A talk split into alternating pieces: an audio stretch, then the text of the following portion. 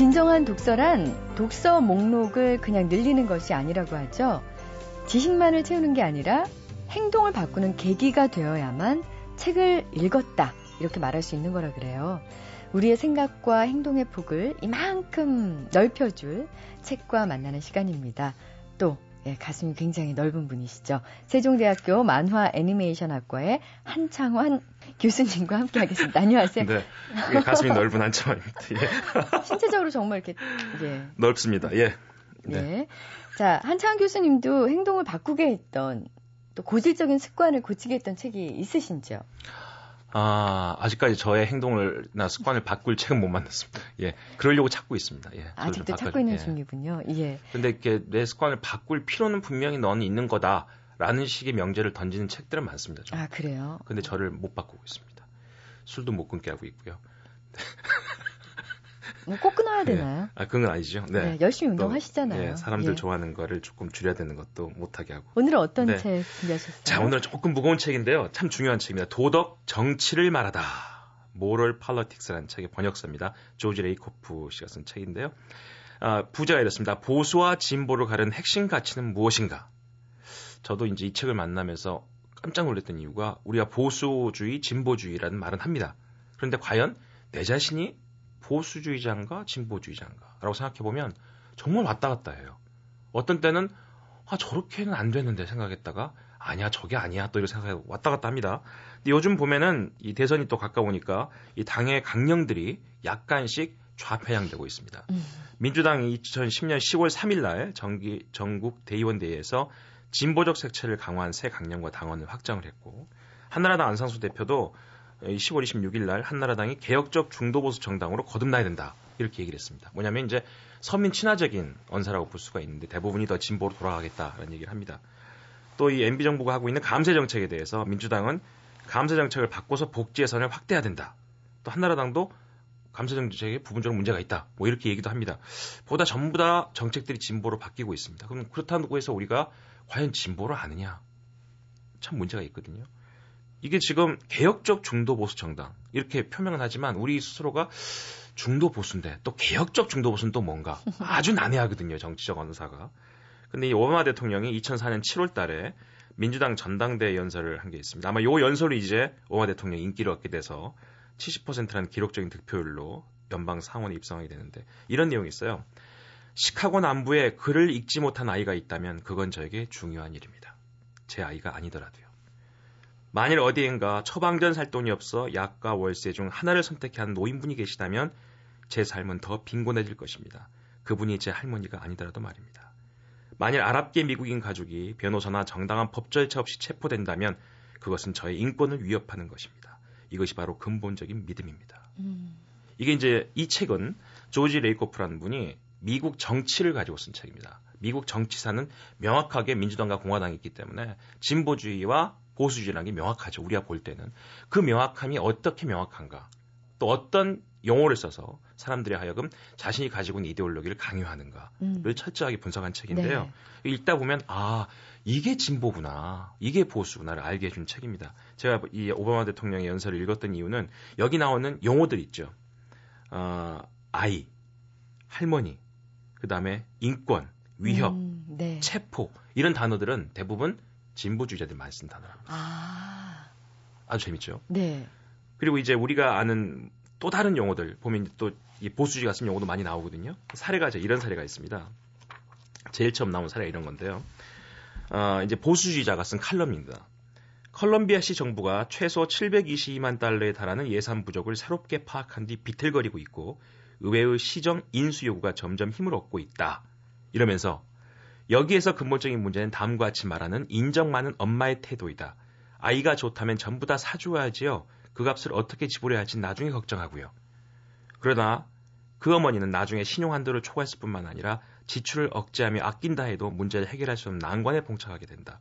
이제 그녀는 정부의 긴급 구조를 필요로 하게 된 것이다. 그러나 그 당시에 그녀는 먼저 거절하는 법을 배워야만 했다. 능력이 없다면 불필요한 스낵만이 아니라 고기까지도 상당량 감축해야 하기 때문이다. 아... 자, 여기서 이제 나옵니다. 어머니라는 단어가 나옵니다. 이 어머니라는 단어를 가지고 아이의 음식 사주는 걸 가지고 써놨죠. 결론은 컬럼비아 정부가 예산을 많이 썼다라는 겁니다. 근데 그 예산 썼다는 게 이제 복지 예산을 너무 많이 썼다는 거죠. 그렇죠. 그거를 이렇게 예를 듭니다. 자, 그렇다면 시정부는 지나칠 정도로 정이 많고 비현실적인 어머니고 시민은 그녀의 자녀가 되는 거죠.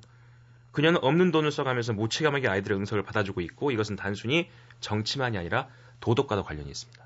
그럼 좋은 어머니가 뭔가 이렇게 얘기를 하는 겁니다. 네. 좋은 어머니는 그때 어떤 기준을 정해서 할 것과 안 할 것을 나눠야 된다는 얘기죠. 그걸 어머니와 아이의 관계를 가지고 얘기합니다. 네. 다시 말하면 이 도덕이 곧 정치라는 거죠. 음. 우리가 알고 있는 도덕의 관념을 어떻게 진열하고 배열하느냐에 따라서 이데올리가 달라진다는 얘기를 하고 있습니다. 네. 그래서 여기서는 이런 얘기 하죠. 어, 엄한 가장, 무서운 아버지, 엄한 규율, 거기에 대한 충분한 대가, 이게 보수주의자입니다. 진보주의는 뭐냐? 아주 자유로운 아버지. 아. 충분히 대화하고, 충분히 기회를 주고, 마지막까지 기다려주고, 이게 이제 진보주의라는 거죠. 네. 이런 두 개의 비교를 통해서 지금 우리가 똑바로 봐야 될 현상과 또 우리가 그냥 그리라고 막 읽는 게 아니라 그 글 속에 어떤 내용이 숨겨져 있는가를 알게끔 해주는 책이 바로 이 도덕 정치를 말하다는 책입니다. 네. 혹시 그 네. 자유로운 어머니와 엄격한 아버지 이 둘 다를 부모로 가질 수는 없을까요? 국민들 입장에서는. 그게 바로 우리나라 정치가 그럼요. 이데올로기가 그럼요. 명확하지 않은 이유인가요? 네. 이럴 수도 있습니다. 요즘 그 현 정권에서는 작은 정부를 얘기합니다. 감사를 통해 작은 정부를 한다. 그런데 원래는 작은 정부는 진보주의자들 얘기입니다. 아. 큰 정부가 보수주의자 얘기거든요. 이렇듯이 정책은 다 섞여 있습니다. 근데 섞여 있는데 제가 말씀드린 건 그런 겁니다. 백분 토론이든 토론 프로그램 보면 서로의 의견을 서로 상충해 가면서 하나의 합일점을 찾는 게 토론 문화인데 우리나라 토론 문화는 계속 갑니다. 결론은 더 사이가 안 좋아서 끝나는 거죠. 이 책을 읽어보면 자유라는 용어를 써도요. 그 자유라는 용어, 선택적 자유, 그 자유란 용어가 전혀 다르다는 거죠. 진보주의자, 보수자 쓴 용어의 개념이 다르다는 겁니다. 네. 이 개념의 출발이 도덕에서 시작된다는 거죠. 도덕이요? 도덕에서. 음. 도덕적 선택에 의해서 자유가 결정되는 건데 진보주의자가 생각하는 자유와 보수주의자가 생각하는 자유는 전혀 다르다는. 음. 보수주의자의 자유는 뭐냐면 모두의 자유를 함께 생각합니다. 근데 진보주의자는 개인의 자유부터 시작됩니다. 아. 이런, 이런 차이거든요. 네. 그런 차이가 책에서는 기본적으로 우리가 오랜 세월을 살아오면서 그런 용어적 정의가 개별화되고 차별화되다 보니까 이데올리가 생겨났다. 네. 이러면서 구별에 대한 여러 가지 예를 들어서 설명하고 있습니다. 이 책을 읽고 나면 어떤 걸 배울 수 있나요? 어, 개인적으로 자기가 정말 진보주의자인가, 자기가 정말 보수주의자인가에 대한 개념적인 정의가 좀 명확히 될것 같습니다. 그리고 스스로가 자기가 진보주의자라면 보수주의에 대한 오해가 많았다는 것도 알게 될 겁니다. 네. 또 자기가 보수주의자라면 아 진보가 이게 진보가 아니었구나. 진보도 많다는 거. 이념적 진보가 있고 정치적 진보가 있고 계획적 진보가 있고 많은 카테고리가 있는데 우리는 그거를 너무 한꺼번에 생각한다는 겁니다. 네. 이 책에서 그렇게 다양한 카테고리를 다 분해시켜서 우리로 하여금 그걸 차별화되게 이해하게끔 도와준 책이라고 아, 정말 보수와 진보를 가르는 핵심 가치가 무엇인지 음. 책장을 덮을 즈음에는 알 수가 있다는 네. 얘기죠. 조지 레이코프의 도덕, 정치를 말하다. 오늘 한창환 교수님의 추천작이었습니다. 다음 주에 다시 뵙겠습니다. 네, 감사합니다. 고맙습니다.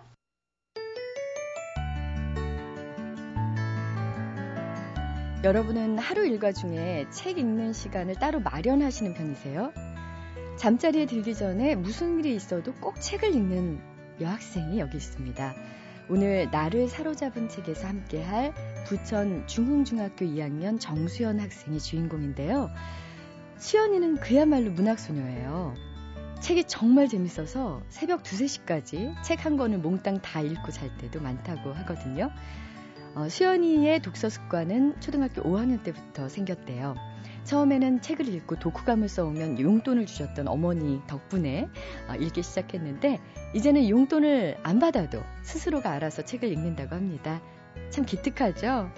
어, 최근에도 밤을 새워 읽었던 책이 있다고 하는데 어떤 책인지 한번 만나볼까요?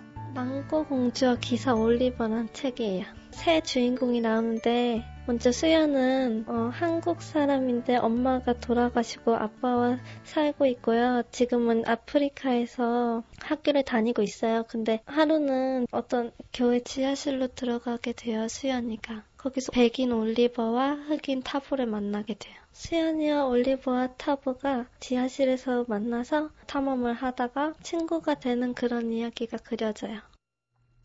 아, 우리 수경양 목소리가 참 맑고 순수하죠.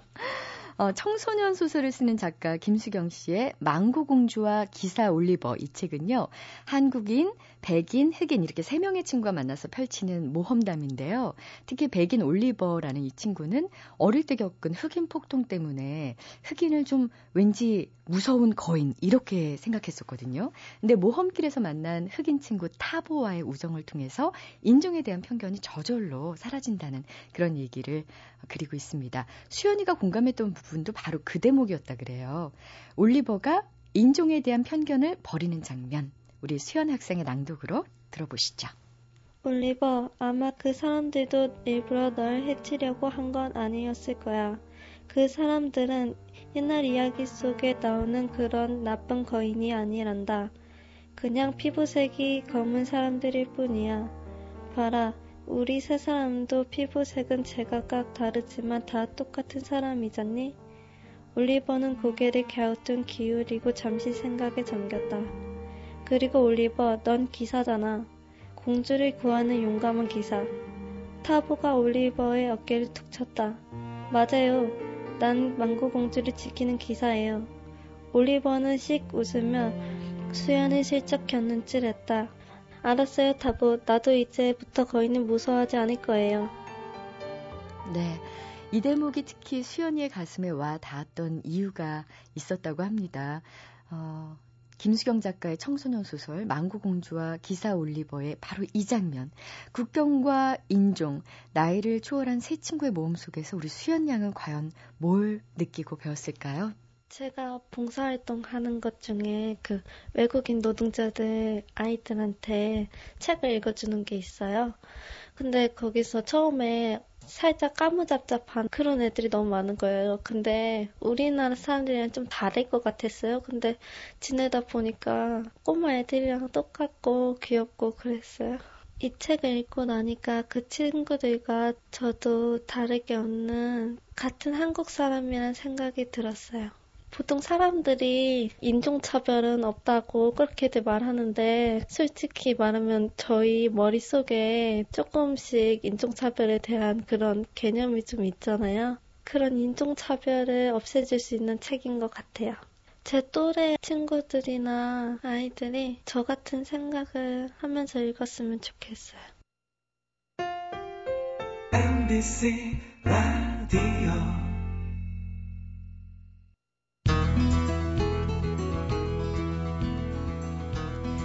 불휘 깊은 남근 바람의 아니밀세. 네. 학생 때 많이 배웠던 우리 용비 어천가에 나오는 내용이잖아요. 억척스럽고 척박한 환경을 견디고 극복한 씨앗이 어, 뿌리 깊은 나무가 된다. 그래서 우리는 흔히 조선 왕조 500년을 뿌리 깊은 나무에 자주 비유하곤 했었죠. 그런데요, 조선 왕조는 결과적으로 그렇게 뿌리 깊은 나무가 아니었다. 과감하게 선언하신 분을 오늘 북카페에 모셨습니다. 어, 서울신문의 문소영 기자 나오셨는데 안녕하세요. 안녕하세요. 제가 일부러 책 제목은 말씀 안 드렸습니다. 제목이 못난 조선이에요. 아, 네. 이 굉장히 도발적인 제목 어떻게 결정하신 건지 궁금합니다. 제 원래 의도는 못난 조선이 있고 잘난 조선이 있는데 그 못난 조선 부분은 잘 드러내지 않는단 말이죠. 그래서 이제 저희가 주로 이제 조선에서 주로 인용하고 그러는 건 성종 때, 세종 때, 그 다음에 이제 영정족 때 이런 데를 주로 이제 제시를 하고 굉장히 훌륭했다. 어떻게 보면 뭐 조선이 최고의 나라였다. 뭐 이런 분위기로 최근의 분위기는 또 이렇게 가고 있거든요.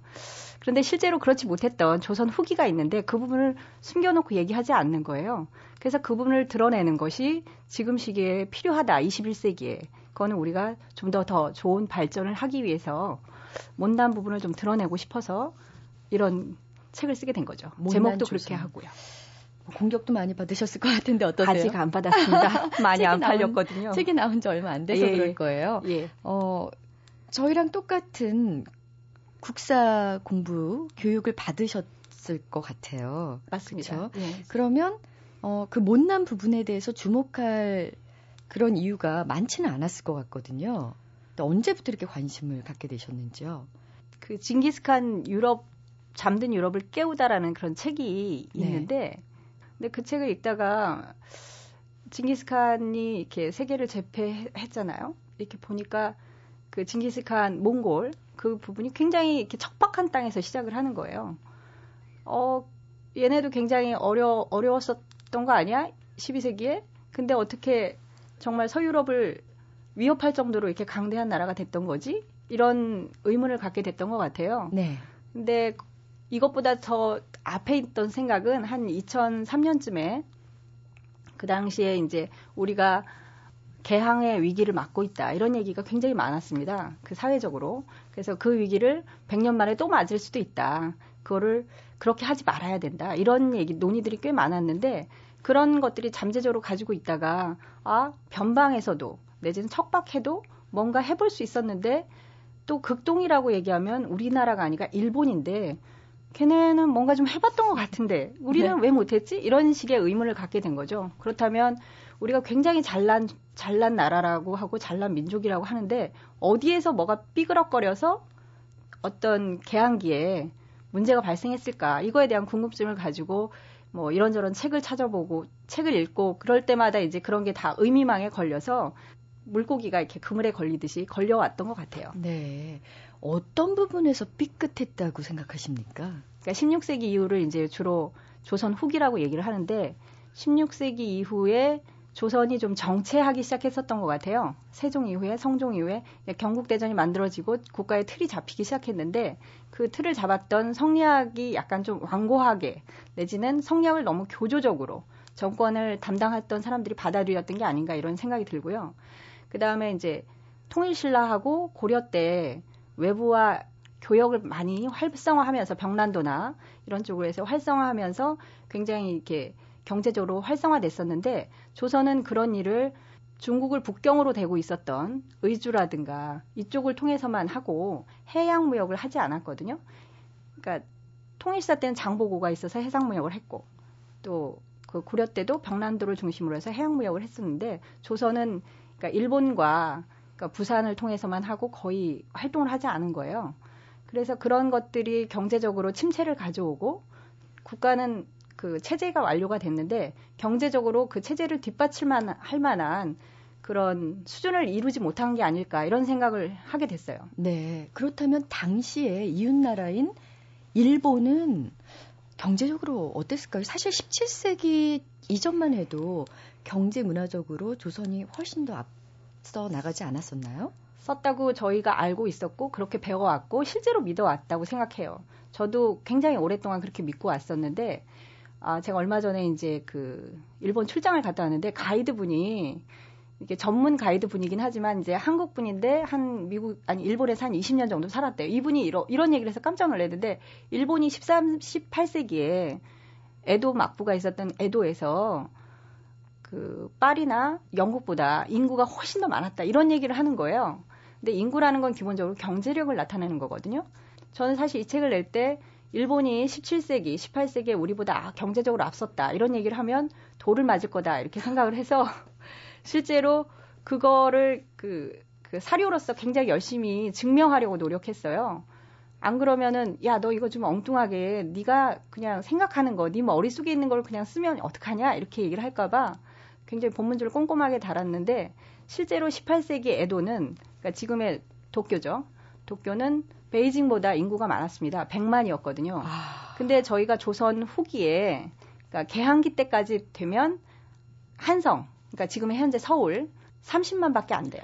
그러면 이거는 경제적 수준의 차이를 보여주는 거라고 생각할 수밖에 없다고 생각해요. 그러니까 인구가 많다는 건 예. 생산 능력이 그 정도 된다는 거죠. 거잖아요. 예. 부양할 수 있다 이런 거죠. 예. 도시 인구를. 100만 대 30만이면 거의 뭐 3분의 1 수준도 안 되네요. 18세기요. 걔네는 18세기. 우리는 19세기, 20세기 초반에 아, 30만 명. 세상에. 그럼 그 이전에는 뭐 예, 예. 저는 이제 이런 얘기를 하면 좀 뭐 어떻게 생각하실지 모르겠는데 음 임진왜란이라는 게 실제로는 전쟁을 수행할 수 있는 능력이라는 건 군사력만 가지고 할 수 있는 게 아니라 군수, 그다음에 예, 예, 군수품 또뭐 시식 무기, 예. 불량미 이런 게 좀 필요한 거잖아요. 이런 것들을 가지고 올 수 있었던 경제적 능력, 도요토미 히데요시의 그 어떤 야심, 망상 이런 것도 우리가 물론 비판해야 되지만 아무튼 그런 전쟁을 수행할 수 있었던 능력에 대해서도 우리가 한번 진단해 봐야 된다고 생각하고 제가 알기에는 동양사를 전공하시는 분들 중에는 일본이 임진왜란을 일으킨 것 자체가 이미 경제력에서 조선을 압도했던 것을 보여주는 음. 최소한 이미 넘어 대등하거나 넘어선 걸 보여주는 어떤 증거가 아니냐 이런 얘기를 하시는 분들도 있어요. 네. 근데 그 임진왜란을 그 어떤 분들은 또 도자 전쟁으로 부르, 부르기도 하잖아요. 네, 그러니까 그렇죠. 제가 배운 바로는 학창 그렇죠. 우리의 도공들을 어? 데리고 갔죠. 데리고 가려는 전쟁이었다. 그래서 많이 데리고 갔고 네. 그것 때문에 도자기 문화가 일본에서 발달을 하게 됐다. 그래서 저희는 굉장히 그 부분에 대해서 자부심을 갖고 있었는데요. 이 책 못난 조선에서는 그 부분도 제가 굉장히 많이 깨졌습니다. 그렇죠. 도자 전쟁인 부분이 없잖아 있겠죠. 결과적으로. 근데 이제 제가 저희가 만약에 이제 이런 가정을 해보면 어디 이제 침략 전쟁을 나갔는데 좋은 게 있어요. 그럼 데려와야죠. 기왕 나갔는데 약탈하고 데려오고 또 필요하면 가져오고 자부심을 느낄 수도 있어요. 우리께 저쪽으로 넘어갔다. 하지만 넘어간 다음에 그 다음에 그 사람들이 일본인들이 했던 그 경제 활동, 그러니까 도자기를 자기네들이 결국 이제 고령토를 못 찾아가지고 바위를 깨서 백분을 만들어서 그걸로 결국 그 도자기를 만들기까지의 노력. 그래서 그 도자기를 만들어낸 다음에 다시 그 유럽에 팔아먹고 팔아먹은 다음에 다시 세계 도자기의 그 시장을 선도하잖아요. 일본식 색 도자기를 통해서 그런 거는 굉장히 놀라운 능력이라고 생각하고 평가해줘야 된다고 생각해요. 그 부분에 저도 동의하는데요. 네. 그뭐 유럽에 네. 도자 박물관 가보면 아니 개인적으로는 우리나라 도자기가 어디 갔어? 더 멋있는데 이거 어디 갔지? 네. 우리나라 거는 조금 어 개수도 적고요. 수수해 보이고 예. 사이즈도 작고. 근데 우리는 고려청자 예를 들면 굉장히 자부심을 가지고 있고 그게 한국을 대표하는 예를 네. 들면 뭐 중국을 차이나라고 하지만 동시에 그게 음. 도자기란 뜻이 되고 네. 죄펜 하면 일본이지만 오칠, 칠기. 칠기라는 말이 네네. 돼서 저는 고려하면 코리아 하면 이거 도자기나 뭐 인삼을 얘기하는 거 아니야 이렇게 생각했는데 예. 조금 인지도가 낮더라고요. 많이 낮죠. 인삼은 또 게다가 영어로는 진생이잖아요. 네. 그러니까 일본이 그것도 그 대외 개방을 먼저 했기 때문에 인삼에 대해서 그 해외 소개에서 그 이름을 가진 것도 일본이 장명한 이름대로 간 것 같아요. 네. 그럼 궁금한 게요. 그때 고려 청자라든가 아니면 뭐 조선 백자라든가 이런 게 해외로 많이 진출을 못했는데 그럼 이게 어디서 소비가 됐나요? 어떤 나라에서 주로? 국내에서 소비됐죠. 국내에서만? 예, 고려 백 아니 고려 청자는 국내에서 거의 소, 비됐고 실제로 이렇게 부장품으로 많아서 고려 청자가 이렇게 온전한 게 많은 게 부장품으로 존재했기 때문이라고 제가 책에서 읽은 기억이 있거든요. 그러니까 이제 국내에서 주로 소비된 거고 일, 중국에서 사신이 오면 이렇게 좀 보내드리고 이렇게 교역품으로 희사를 받고 돌려드리고 이런 게 있었던 것 같고 아랍 쪽에 그 고려에서 온 청자가 중국의 차이나보다 훨씬 더 고가로 취급됐다라는 그런 자료가 있다고 제가 파리에서 공부하는 미술사 공부하는 친구한테 들은 기억이 있거든요. 네. 그러니까 그러면 그 얘기는 무슨 얘기냐면 우리가 교역의 그, 그 대상국이 아랍까지 쭉 갔었다는 얘기거든요. 네. 그러나 백자는 그렇게까지 갔다는 얘기도 없고 실제로 백자는 거기에다 그림을 그리기 위해서 백자가 필요했었던 거지 순수 순백자 그냥 이렇게 우리가 이제 사랑하는 우리의 그 마음과 같은 달항아리 뭐 이렇게 순백자 이런 형태를 원래는 그 요구했었던 건 아니었던 것 같아요. 그러니까 백자에다가 청화로 그림을 그리고 그러니까 코발트로 그림을 그려서 푸른 도자기 blue and white를 만들고 또 거기다가 이제 법랑을 입혀서 색자기를 만들고 또 뭐 이런 식으로 진사를 입혀서 붉게 만든다든가 이런 식으로 이렇게 그걸 활용하려고 했던 거지. 우리나라도 실제로 초기에는 백자를 만들어서 청아 백자를 만들려고 백자를 만든 거였지 뭐 백자 순수 백자를 하려고 했던 게 아니거든요. 근데 이제 법으로 청아 백자를 만들려면 코발트를 중국에서 사와야 돼요. 수입품이에요. 코발트가 비쌌을 텐데요. 아주 금값보다 비쌌다고 사료에 주로 나와요. 그래서 뭐 말 뭐 몇 필 가격 막 이렇게 하고 너무너무 비싼 거라서 그거를 국내에서 다량으로 소비하게 될 경우에 국부가 유출되는 거에 문제를 깨닫고 그거를 이제 쓰지 마라. 그림이 있는 도자기를 쓰면 안 된다. 이런 식으로 이제 억눌렀던 거죠. 실제로 중국도 코발트를 아랍에서 사다 썼거든요. 네. 그렇기 때문에 그 중국에서 산 거를 다시 국내에 들여오려면 훨씬 더 비싼 가격에 들여왔어야 됐던 거고 중국이 이제 그러나 15세기부터는 자기네 토청이라고 해서 코발트를 자체 생산하기 시작해요. 그리고 나면 우리도 이제 한 18세기쯤 되면 뭐 전쟁 두 번 거치고 이렇게 그 너무 피폐해졌을 때는 코발트로 뭘 못 만들다가 이제 18세기 정도 돼서 숙종 이후로 좀 경제가 안정되고 이러면서는 다시 중국에서 코발트를 들여오죠. 전 도자기를요, 이렇게 심미적 관점이 아니라 경제적 관점에서 새롭게 보게 돼서 개안한 것 같습니다. 아, 네. 저도 공부하면서 깜짝 놀랐어요, 사실은. 그러게 말이에요. 뭐, 당시에 일본은 그렇게 수출을 하고요. 또 네. 도자기를 그 쌌던 판화. 그렇죠. 예. 그게. 또 유럽에 전해지면서 네. 사실 미술 시간에는 못 배웠는데요. 그 인상파에 지대한 영향을 미쳤다면서요. 그렇죠. 인상파 뭐 이렇게 우리가 사랑하는 고흐의 그림을 보면 옥기요에를 이렇게 뭐랄까 모사한 그림들도 많고요. 아몬드 그 꽃이 있는 뭐 나무 뭐 이런 것도 실제로는 이제 일본 그림에서 좀 가져온 게많 있고요. 네. 그다음에 뭐 피사로, 마네 이런 사람들도 보면 이제 그림 뒤에 그러니까 뒷 배경으로, 뭐 부채가 있고 일본 부채가 있거나 또는 뭐 부인에게 일본 기모노를 입혀서 그림을 그린다던가 또 일본 구름다리 형태로 이렇게 해서 집을 정원을 만든다든가 뭐 이런 일을 그 당시에 이제 많이 했던 거죠. 그러니까 1800한 70년대쯤 되면 그 일본 열풍이 막 유럽에서 엄청나게 있었던 거예요. 이게 새로운 문화로서. 그러니까 자기네 이제 탈출구가 좀 필요한데, 그러니까 더 이상 정밀 묘사를 가지고 승부할 수 없는 상황이 됐잖아요. 사진기가 발명이 됐기 때문에. 그럼 이제 뭐 다른 이제 출구가 필요한데 그 출구로서 일본의 그 판화, 다- 다색 판화가 굉장히 큰 영향을 미친 거죠. 색깔도 화려하고 그 다음에 그 당시에 인상파들이 이제 그림을 그리고 그럴 때 소재로서 신화나 이런 걸 포기하고 일상생활을 그리잖아요. 실제로 그것도 웃기 저기 일본 판화에서 영향을 받았다고 해요. 왜냐하면 일본은 이제 뭐 미인도라든가 뭐 일상 그 뭐 가부키 극장이라든가 이런 그 일상생활의 그 그림 소재를 가지고 판화를 만들었기 때문에 그걸 보고 일, 그 인상파들이 아 일상에서 소재를 찾아서 그림을 우리도 그려보자 이런 그 아이디어를 냈다고 그러거든요. 네. 그 문화적으로 완전히 당시에 유럽을 사로잡았던 일본. 그렇죠.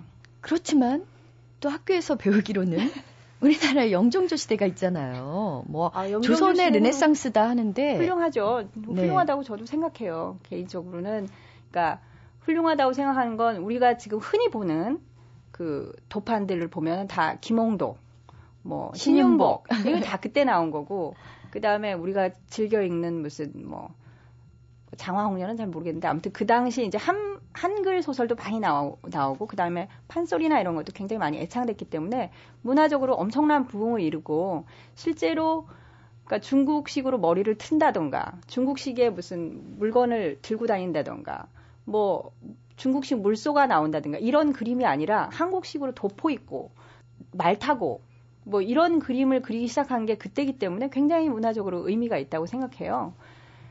그런데 음, 문화적으로는 굉장히 유의미한 시기지만 정치적으로 통치 철학으로서 볼 때 영종조가 과연 르네상스이냐라고 생각할 때는 사실은 개인적으로는 그렇지 않다 이렇게 생각합니다. 그 르네상스는 기본적으로 종교에 대해서 반해서 인간이 중요합니다. 신이 중요한 게 아니라 인간이 중요합니다라고 선언하는 거거든요. 그러면 그거는 기존의 관념을 포기하고 새로운 발전의 모색을 하는 건데 우리는 영정조 시대에 왕권을 강화하는 식으로 갔단 말이에요. 왕권을 강화한다는 건 기존의 방식 그 제도를 그대로 유지하겠다는 것이었고 그것이 세도 정치의 빌미가 돼서 결과적으로 아주 다이나믹하게 변화하고 있는 그 세계의 흐름에 합류하지 못했다고 생각해요. 그러면 그거를 과연 르네상스로 우리가 봐야 될까? 저는 꼭 그렇지 않았, 꼭 그렇다고 보기에는 어려움이 있다. 이 정도 생각합니다. 굉장히 그 중립적으로 말씀해 주셨는데요.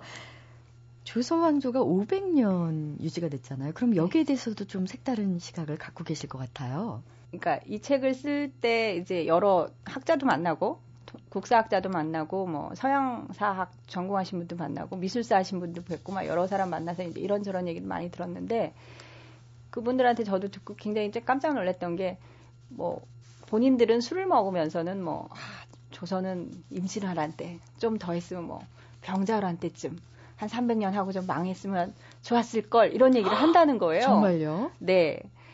그 무슨 얘기냐 그랬더니 그 왕조가 한 500년을 가다 보면 뭐랄까 탄력이라든가 뭐 변화에 대한 그 추구라든가 개혁에 대한 욕구라든가 이런 게 좀 사라지게 된다는 거죠. 그러니까 기존의 기존 질서를 유지하려고 하는 욕구가 워낙 강해지다 보니까 이게 타파가 잘 안 된다는 거예요.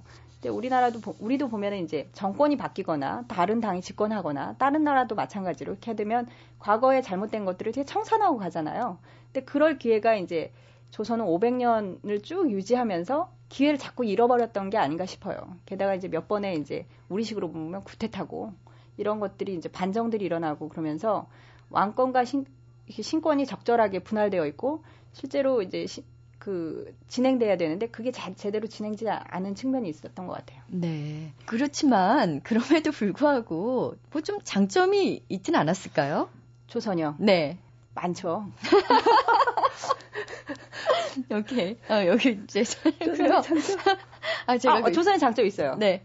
아, 저는 진짜 한글이 우리나라 역사에서 최고라고 생각하거든요. 한글을 만든 거. 당시에 혹시 그 이 문자를 보고 우리 한글을 보고 이거 어려운 네. 한자보다 네. 이게 훨씬 더 간결하고 사람들이 쓰기 편안하다. 그래서 중국에서 네. 우리 한글을 좀 쓰려고 했던 예, 그런 게 있었다는데 맞습니까? 예, 그런 그런 사료가 있어서 제가 인용을 했었어요. 근데 이제 중국이란 거대한 나라가 변방, 변국이라고 하고 뭐 우리 제후국의 나라의 언어를 쓸 수 없다. 그래가지고 이제 거절당한 거죠. 네. 근데 우리나라에서는 좀 박대를 많이 받지 않았습니까? 한글이? 너무 심하게 한글이 박대를 받고 있, 죠 그래서 저는 이제 개인적으로 되게 마음이 아픈 게 아, 한글이 너무 이렇게 좀 약소국에 태어나서 괄시를 좀 받고 있다. 이게 뭐 의문학자 입장에서는 굉장히 좋은 언어라고 얘기하고 가장 배우고 싶다고 얘기하고 찌아찌아족도 이 우리나라 언어를 갖다가 자기네 말을 표현하기 위해서 그렇게 애를 쓰고 이러는데 아 우리는 왜 매일 영어 몰입 교육을 하려고 하고 아, 막 이럴까. 너무 너무 스트레 너무 안타까운 거예요. 그렇군요. 지금 한글 얘기하시면서 참 한글이 약소국에 태어나서 참 아, 불쌍하다 이렇게 얘기하셨는데 한글이 정말 다른 나라도 아니고 조선 또 대한민국에서 유지된다는 게 자랑스러워지려면 네. 뭐 국가가 일단 한글날을. 일단 제정해야 된다고 생각해요. 뭐 동의합니다. 네, 한글날 굉장히 필요하다고 생각하고요. 네. 아 그래서 이거 책 쓰다가 나중에 이제 나중에 좀 나이 먹고 조금 조금 한가해 조금 한가해지면 좀 다른 일을 할 수 있을 때 한글 지키고 운동 이런 거를 좀 세게 한번 해봐야 되겠다. 네. 개인적으로 뭐 그런 생각을 또 막 했어요. 네. 그러니까 한글을 가진 국민으로서 대한민국 국민으로서 자부심을 가지려면요. 전체적으로 네. 못난 조선에서 이제 잘난 대한민국으로 음. 이제 예, 가야 되지 않겠습니까? 대한민국은 지금도 상당히 잘났어요. 근데 제가 이제 못난 조선을 왜 요 시점에서 썼냐면 우리한테 약간 그 못난 조선이 가지고 있었던 어떤 부분들이 21세기에도 유지되고 있는 거 아닌가 이런 류에 이제 좀 생각을 해보게 된 거거든요. 그러니까 이를테면 한글이 멋진 한글이 있는데 자꾸 영어 하자고 얘기하나. 음. 영어 필요해요. 수단으로서 필요, 필요한데 그 목적이 되면 안 되는데 자꾸 목적화되는 거 이거 너무 안타깝고요. 그런 거라든가. 내지는 뭐 이렇게 지금 이제 신자유주의 이런 거를 좀 폐기되고 있는 분위기거든요. 전 네. 세계적으로. 일테면 그다음에 뭐 보이지 않는 손이 시장을 잘 관리해 줄 거라 이런 류의 사고가 아 그게 인간의 탐욕 때문에 안 되는구나. 신자유주의 좀 아닌 것 같아. 뭐 내지는 뭐 이런 류의 뭐 이런 생각들이 좀 있는데 우리는 조금 뒤늦게 아 이제 신자유주의로 가야 돼요. 그래서 막, 막 이렇게 법 바꾸고 뭐 이런 것들이 좀 있는데 이렇게 좀 타이밍이 좀 안 맞는 거 네. 이런 것도 좀 개선해야 될 것 같고요. 그다음에 이제 우리가 이제 그 뭐에 대해 한번 몰두를 하면 끝장을 보려고 하는 그 근성이 있어요.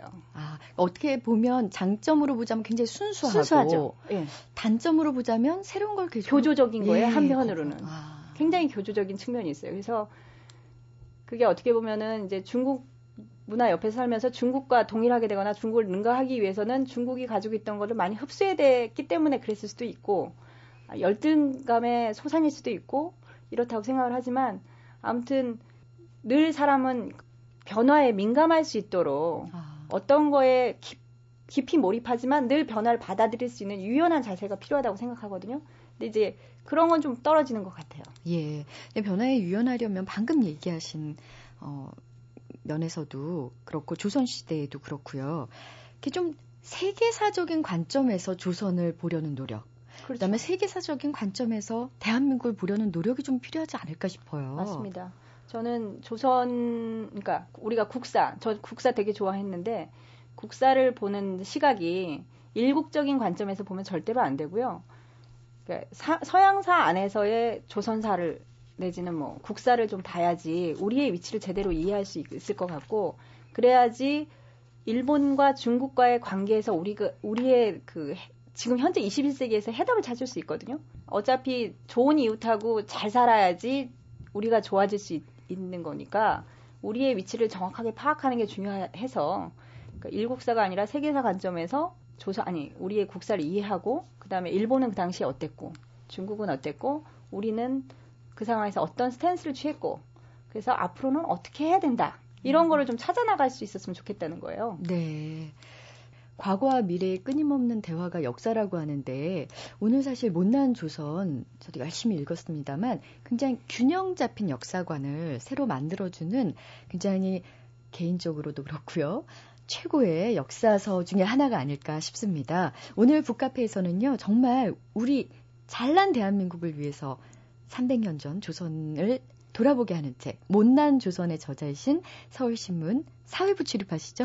네, 지금 서울시청 출입하고 있습니다. 네, 문소영 기자와 함께했습니다. 고맙습니다. 감사합니다.